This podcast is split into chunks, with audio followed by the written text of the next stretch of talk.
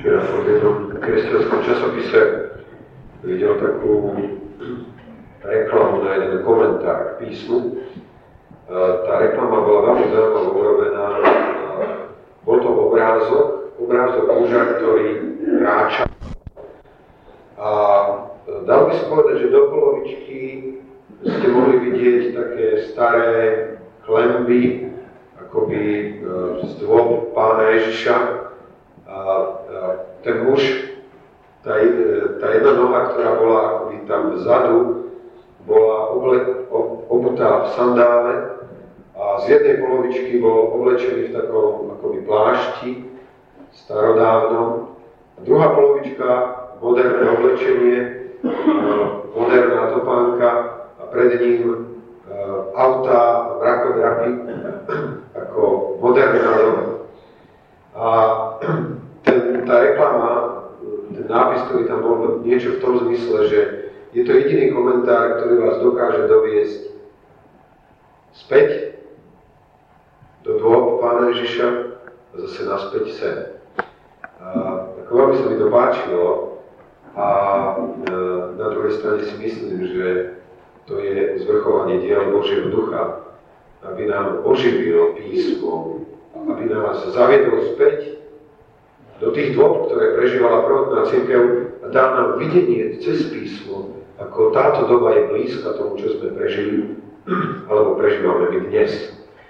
Uh, tragédiou ľudských osudov častokrát je, že majú pocit, že nikto nikdy neprežil to, čo. Uh, spomínam si na jedno svedectvo ženy, ktorá bola v zajatí alkoholu, muža, ktorý bol v zajatí alkoholu, ktorý ktorí prežili oslobodenie práve vtedy, keď si uvedomili na jednom stretnutí, kde sa zdieľali iní ľudia, že to, čo oni prežili, je niečo, čo prežívajú aj oni dnes. Um, vraciam sa znovu k téme jednoty.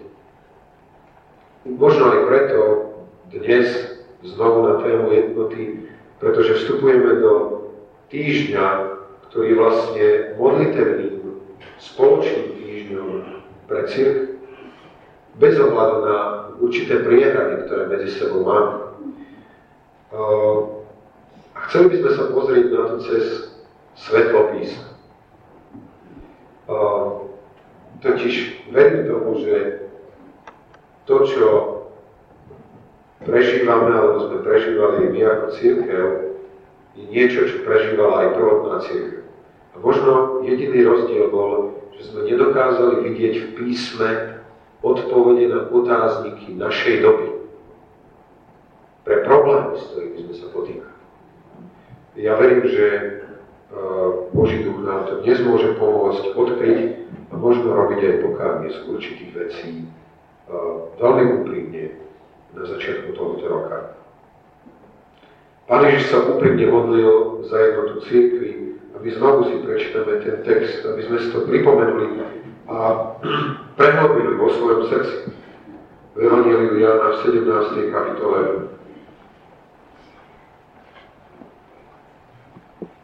dvadsiaty a dvadsiaty prvý verš.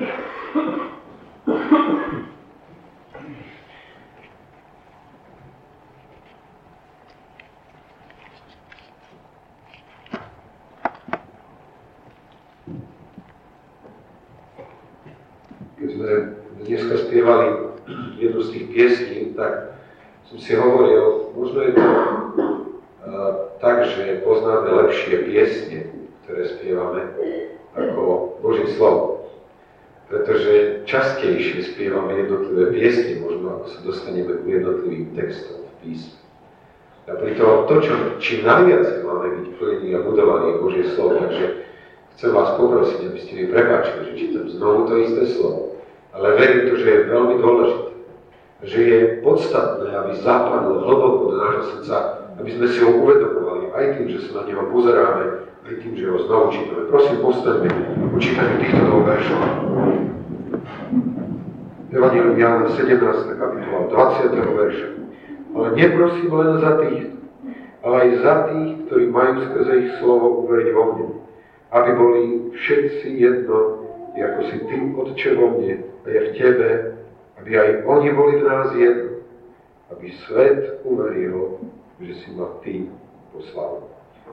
Pane, veľmi Ti ďakujem za to, že si svojim životom, svojimi slovami vykreslil pred nás, pred nami úzku cestu, ktorá sa nepodobá tomu, čo je cestou mnohých ľudí dnešného sveta.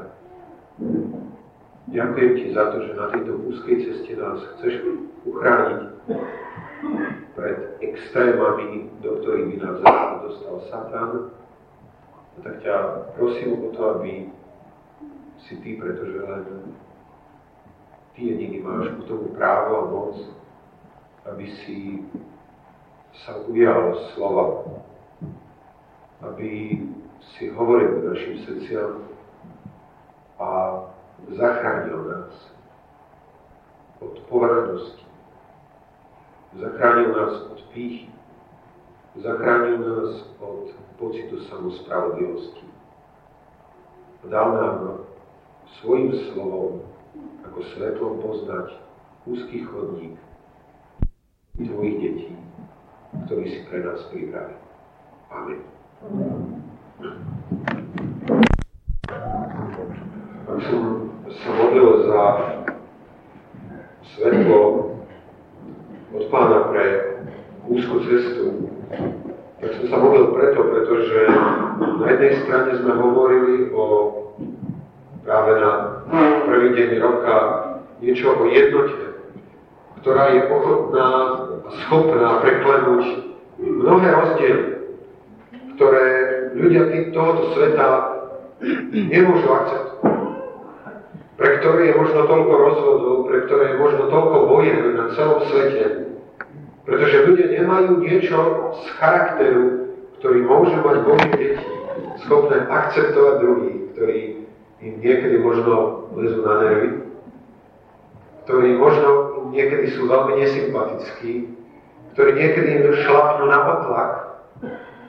Napriek tomu sú schopní s nimi byť a žiť v jednote. A možno, Pavel, a to je vlastne, čo by sme chceli dnes použiť ako, ako takú baterku Božieho svetla do našich situácií, napísal svoje dva listy Korinťanom. A keď som videl takú štúdiu len týchto dvoch listov na tému jednoty, tak som bol, priznávam sa, vnútorne počarený tým, ako apoštol Pavel dávno v Preske riešil problém nejednoty cirkvi.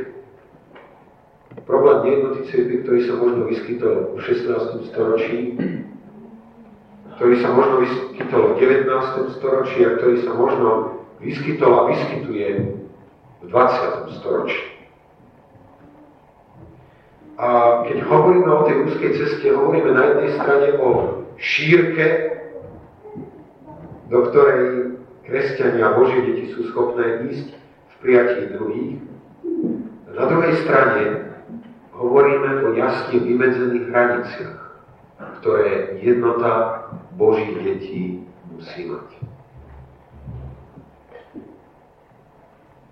Pán Ježiš, tak ako na jednej strane sa modlil za jednotu tých, ktorí uveria v Neho, vyslovil svoje beda a svoj, svoj dištanc voči farizeom a zákonníkom, náboženským predstaviteľom Izraela jeho.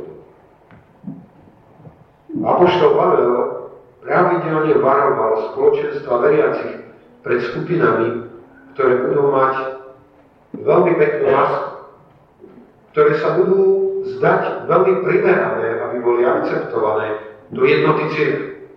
A voči ktorým cirkvi musí povedať, nie, toto sem nepatrí. Uh, takže téma tej dnešnej kázne je, ide nám o jednotu, ale kde nakresliť čiaru. Ide nám o jednotu, ale kde nakresliť čiaru.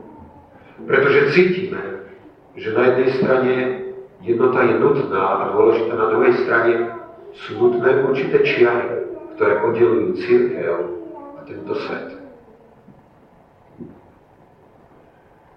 To, čo je zaujímavé pre mňa, keď som sa zaoberal touto témou, je, že my máme asi viacej nakreslené čiary tam, kde by nemali byť, a nemáme nakreslené čiary tam, kde by mali podľa písma byť. Rozdelenia, ktoré za to nestojí a ktoré napriek tomu delia dnešnú cirkev. Čiary, ktoré by apoštol Pavel nezniesol. A jeho dva listy Korinťanom sú toho veľmi jednoznačným dôkazom, že Pavel by sa nezmieril s rozdelením cirkvi dnes, keby dnes žil. A napísal by nám možno ešte vážnejšie listy, ako musel písať cirkvi do Korintu. Pretože ak sa pozeráme na list korinský, listy korinský, tak vidíme, že táto cirkev bola jednotná, toto spoločenstvo cirkvi bolo veľmi jednotné, alebo malo nábeh, ktorý nie je jednotný. Bolo to veľmi také konzistentné, také pri sebe žijúce spoločenstvo, kde bratia sa veľmi silne držali pod pazuchy a hovorili si, spoločne musíme slúžiť nášmu pánovi. Bola korinská cirkev toho prípadom? Áno? Asi nie veľmi.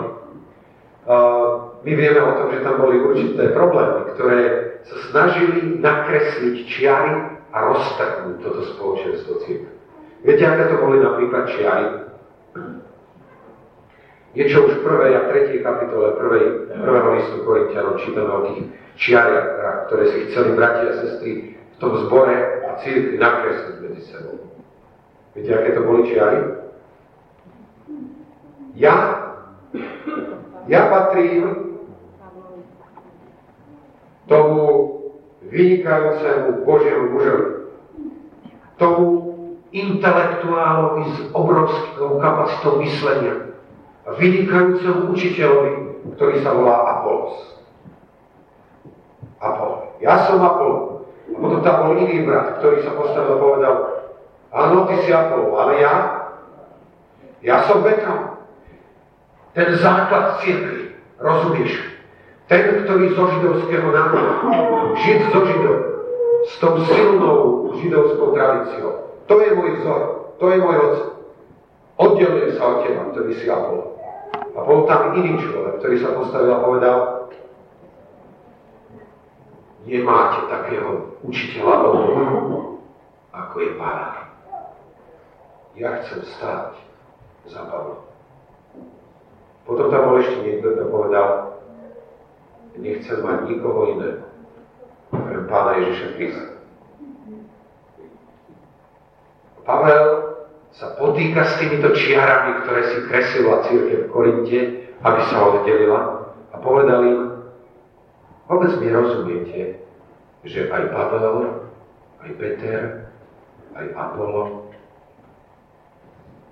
sa doplňujú. Každý z nich má svoj diel práce. Na jednej a tej istej roli, ktorá je Božovou. Jeden z nich sadí, druhý z nich polieva. Ale Boh je, ktorý dáva zrast. A títo sú spolupracovníkmi jeden druhému. A všetci spolu sú Božími spolupracovníkmi. Možno šestnáste storočie bolo storočím silných osobností. Silných otcov. Je mi veľmi ľúto, že v tom období nebolo dosť rozoznania počuť Božie slovo, ktoré hovorí silným otcom. Ste tu na to, aby ste boli Božími spolupracovníkmi, a nie aby ste rozdeľovali a roztrhávali cirkev.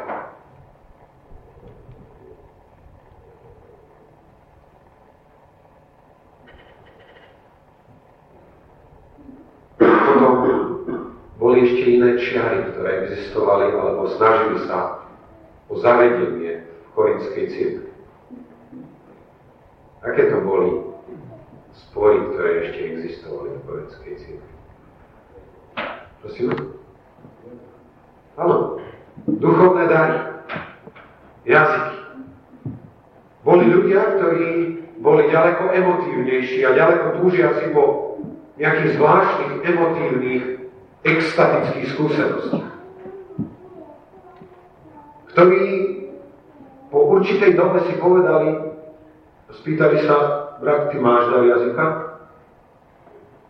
No ja nemám. No tak to potom s tebou je veľmi sa.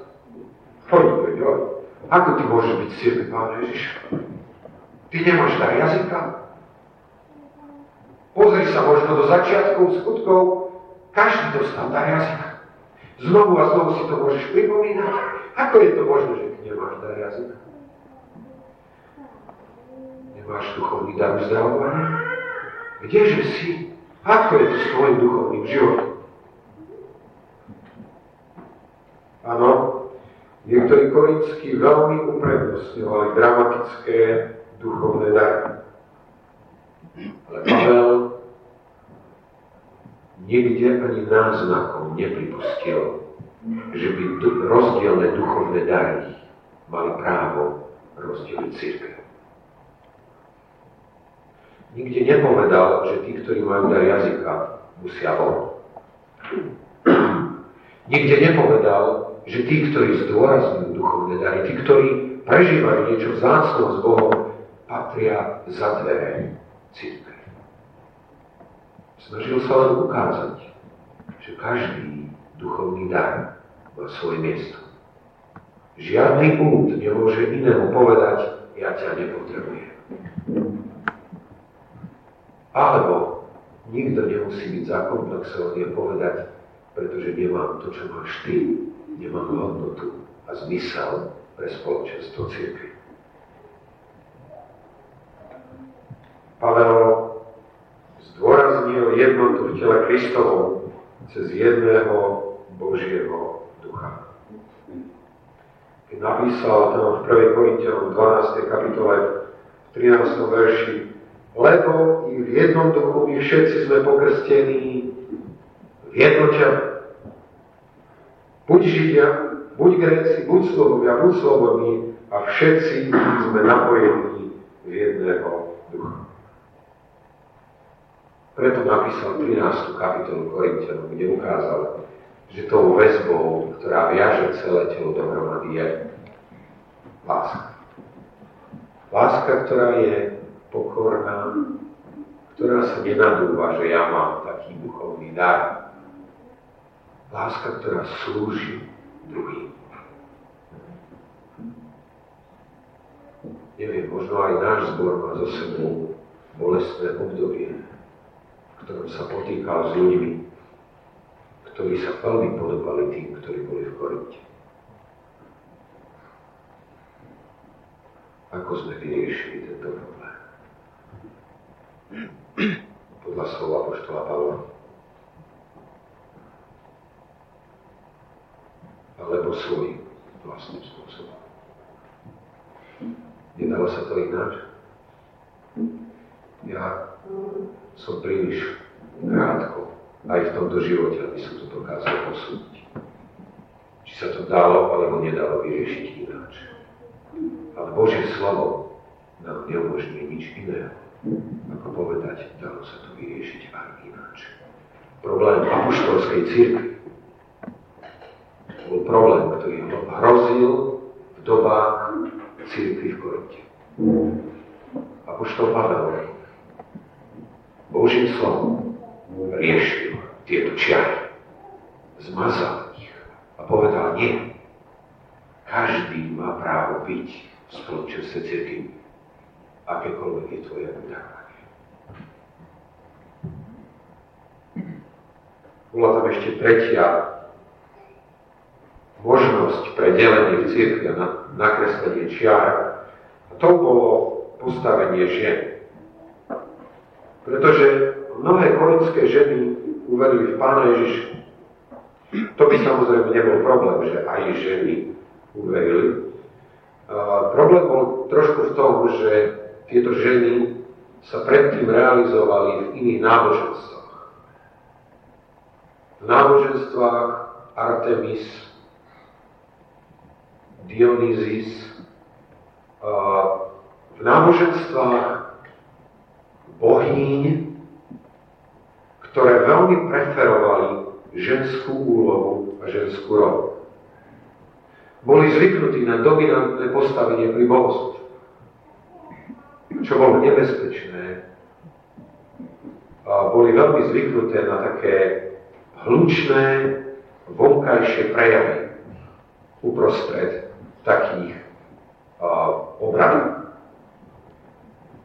Praktizovali hlučné, vzrušené, extatické, ako vo vytržení formy ústiev. A apoštol Pavel videl, že tento problém prináša nejednotu do cirkvi. Že spôsobuje kreslenie čiar vo vnútri cirkvi. A tak sa oproti tomu jednoznačne stavia. A stavia sa oproti tomu aj tým, že hovorí niečo o poriadku, aký v cirkvi má byť. A tam hovorí to slovo, ktoré nám mužom niekedy tak dobre padne, keď povie, a ženy nech sú hlavne ticho.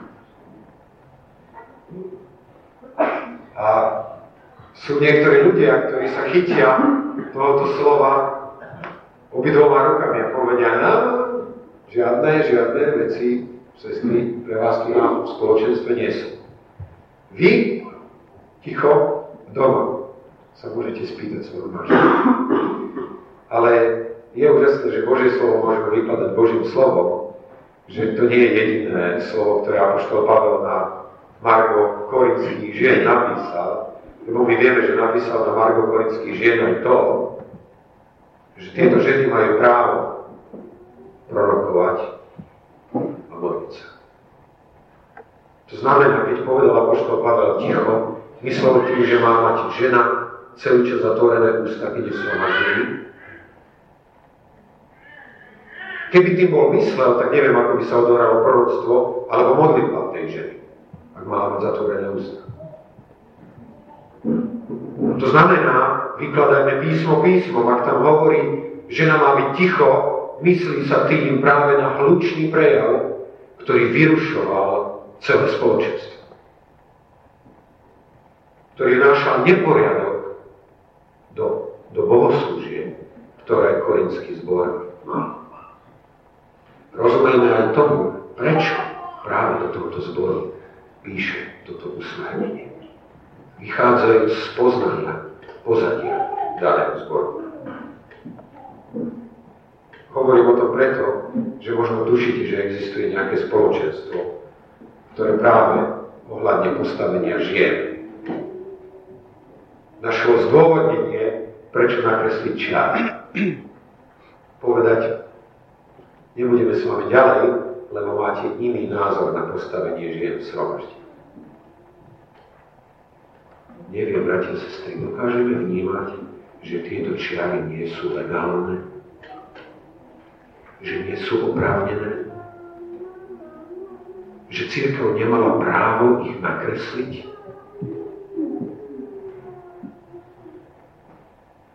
To sú rozdiely, pre ktoré Boží ľud nemá byť rozdelený. Zase na druhej strane sú určité veci, ktorých cirkev bez kompromisov sa má oddeliť. Apoštol Pavel píše do toho, istú, do toho istého zboru v Korinte, nemá tu láskavý tón, ktorý má voči tým, ktorí majú rozličné duchovné dary. Nemá tu láskavý tón ako voči ženám v spoločenstve, má veľmi vyhranený a odmietavý tón voči niečomu v tomto spoločenstve. Voči čomu? V tom zbore existoval jeden muž, ktorý žil v smilstve, a môžeme povedať v krvi smilstve, so svojou príbuznou. Bol to muž, ktorý sa pohyboval úplne slobodne a bez problémov v tomto zbore, možno, že mu dali možnosť aj slúžiť slovom. Bol to muž, ktorý, o ktorého hriechu sa všeobecne vedelo a vodcovia zboru absolútne nezaujali žiadne postoje voči tomuto mužovi. Apoštol Pavel napísal zboru v Korinte a povedal, ten muž musí ísť von. Nie je žiadneho kompromisu v cirkvi s tým, kto žije verejne v hriechu. Nie je miesta pre verejné a pyšné prevádzanie hriechu uprostred cirkvi.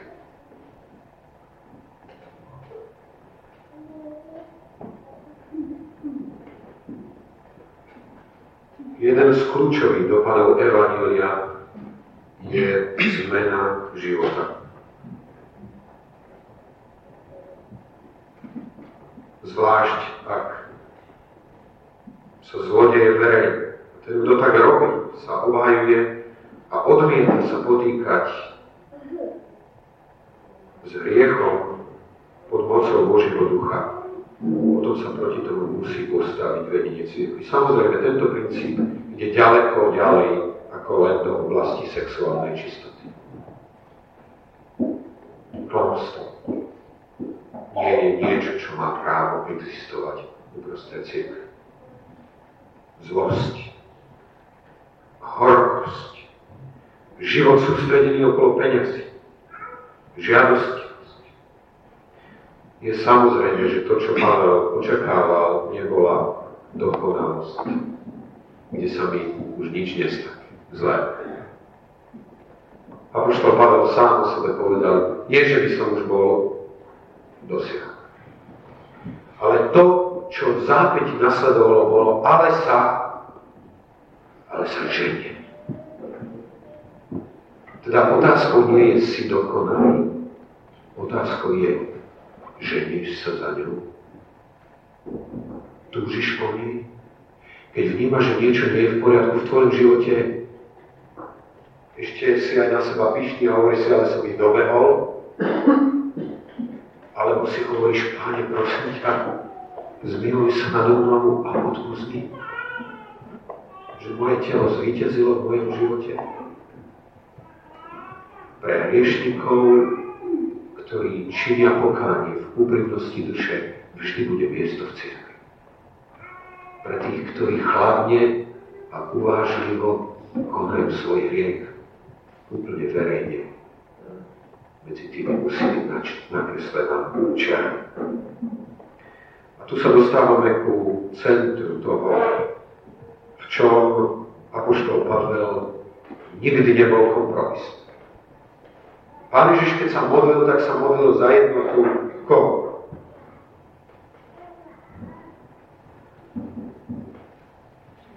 V tej sedemnástej kapitole to máme napísané tak, že neprosím len za týchto, ale za tých, ktorí majú skrze ich slovo uveriť vo mňa. A týmto je nakreslená tá úzka cesta. Uverili vo mňa. Sú ľudia, ktorí prídu za mnou a povedia, však aj ja som veriaci. Však aj ja verím. Apoštol Pavel bol absolútne nekompromisný ohľadne viery v Pána Ježiša Krista. Aj korintskému zboru to dal veľmi jasne a veľmi tvrdo po- pocítiť, že s určitými vecami nebude súhlasiť, a nikdy sa s nimi nestotožní. Podstata evanjelia. Kresťanské spoločenstvo je vybudované na základe spoločného vyznania. Pavel pripomenul korintským práve toto vtedy, keď debatoval s nimi o životnej dôležitosti faktu Kristovho vzkriesenia. Keď v tej pätnástej kapitole Korinťanov hovorí o vzkriesení, tak hovorí, lebo medzi prvým som vám vydal, čo som aj prijal. A tu je podstata, kľúč evanjelia, ktorý Pavel tak jednoducho hovorí, keď hovorí, že Kristus zomrel za naše hriechy podľa písma. A že bol pochovaný a že v tretí deň stal z mŕtvych. podľa písem, že sa ukázal Kajfášovi potom dvanáctim. V štrnástom verši apoštol Pavel, keď sa vracia ku tejto tajme evanjelia, ktoré zachránia smrť a vzkriesenie Pána Ježiša ako kľúč, tak hovorí, ak Kristus nevstal z mŕtvych, tak potom je márna naša kázeň a je márna a zbytočná aj vaša viera. Sú určité veci, s ktorými nemožno sa zahrávať a tolerovať ich na pôde cirkvi. Čokoľvek chce narušiť podstatu evanjelia, musí schovávať, musí mimo. Keď skupina superapoštolov prišla do Korintu, kážuc iného Krista, apoštol Pavel v druhom Korinťanom v jedenástej kapitole hovorí o nich, lebo pravda, ak ten, kto ide k vám, káže iného Ježiša, ktorého sme nekázali, ale ak, alebo ak dostávate iného ducha, ktorého ste nedostali, alebo iné evanjelium, ktorého ste neprijali, pekne znášať. Lebo tak myslím, že som v ničom nestál za tými preveľkými apoštolmi. Pavel sa postavil veľmi jednoznačne oproti tomuto prípadu. A hovorí tam v desiatej kapitole, v piatom verši, ktorý boríme úmysl a každú vysokosť, ktorá sa povyšuje proti známosti Božej, a zajímame v plen každú mysel do poslušnosti Krista. Dve veci, s ktorými sa cirkev nemá zmieniť na svojej pôde, je iné evanjelium a život, ktorý nie je podľa evanjelia. Tak sa môžeme pýtať a bilancovať my ako spoločenstvo cirkvi. Sme tak radikálni voči hriechu, ako sme radikálni voči iným názorom, ktoré má brat a sestra.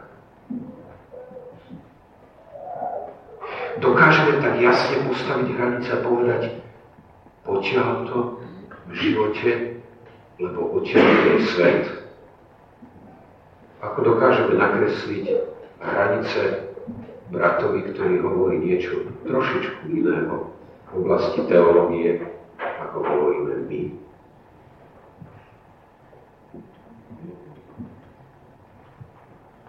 Sme povolaní ku jednote.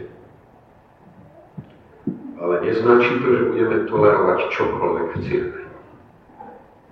Niekedy je nutné postaviť sa, zvlášť tedy, keď niekto učí niečo, čo je v protiklade s podstatou nášho vyznania ako kresťanov. Je to dobré, že v tom biltene, ktorý máme, máme uvedené to apoštolské vyznanie viery.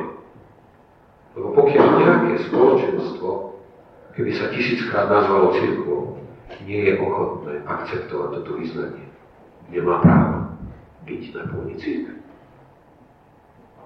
Na druhej strane môžeme spolupracovať a uctievať Boha aj v prípade, že máme veľké rozdiely v pohľadoch na vodcov, duchovné dary a úlohu žien v cirkvi na svetenie sviatkov. Toto nie sú témy, ktoré by nás mali deliť. Inými slovami, kresťania dôjdu k rôznym záverom témach, ktoré sú menej dôležité o viere. A nesúhlas neznačí nutne, že iná osoba zámerne a v pýche prekrúca čisté učenie písma. Možno sme skôr určovaní viacerým prostredím a mierou poznania, mierou hĺbky viery, ku ktorej nám Pán pomohol, aby sme sa prehojovali.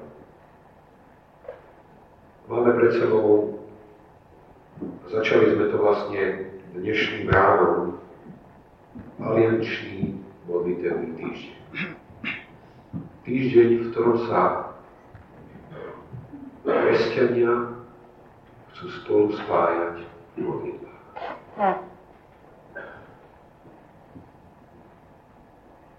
Nechcel by som, aby to bol obrat. Rozumiete ma? Aby to bolo prehlásenie o jednote, ktorá v skutočnosti neexistuje.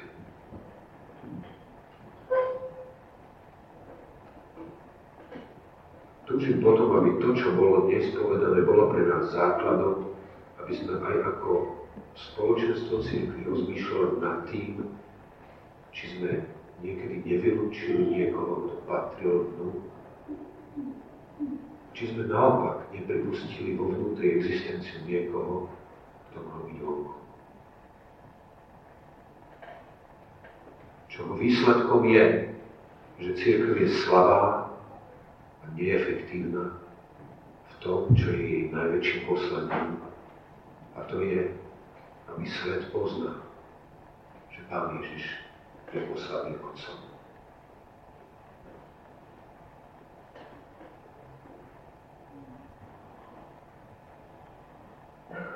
Prosím,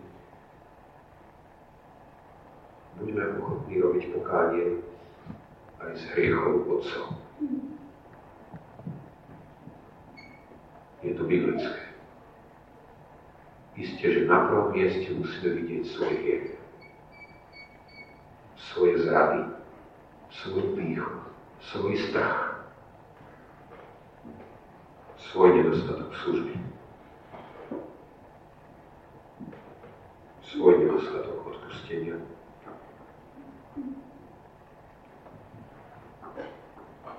Budeme mať za malú chvíľočku možnosť ku spoločenstvu pri stole nášho Pána. Možno, keď dnes budeme brať do svojich rúk chlieb, zoberme ho ako záväzok, že chceme budovať jednotu Božieho ľudu. Veď Pán Ježiš preto zomrel, aby tí, ktorí boli od seba vzdialení, sa stali jedno v ňom. Preto sa pýta tak vážne Pavel Korinského zboru, či je azda Kristus rozdelený? Ak umožníte čiaru vnútri vášho spoločenstva, a na druhej strane,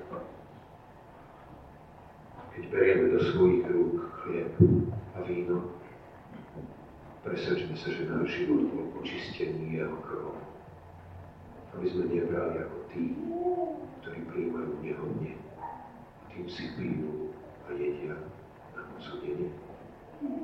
Máme teraz chvíľu času k tomu, aby sme prečistili svoj život, svoje postoje a boli pripravení byť s našim Pánom aj v tomto úzkom spoločenstve.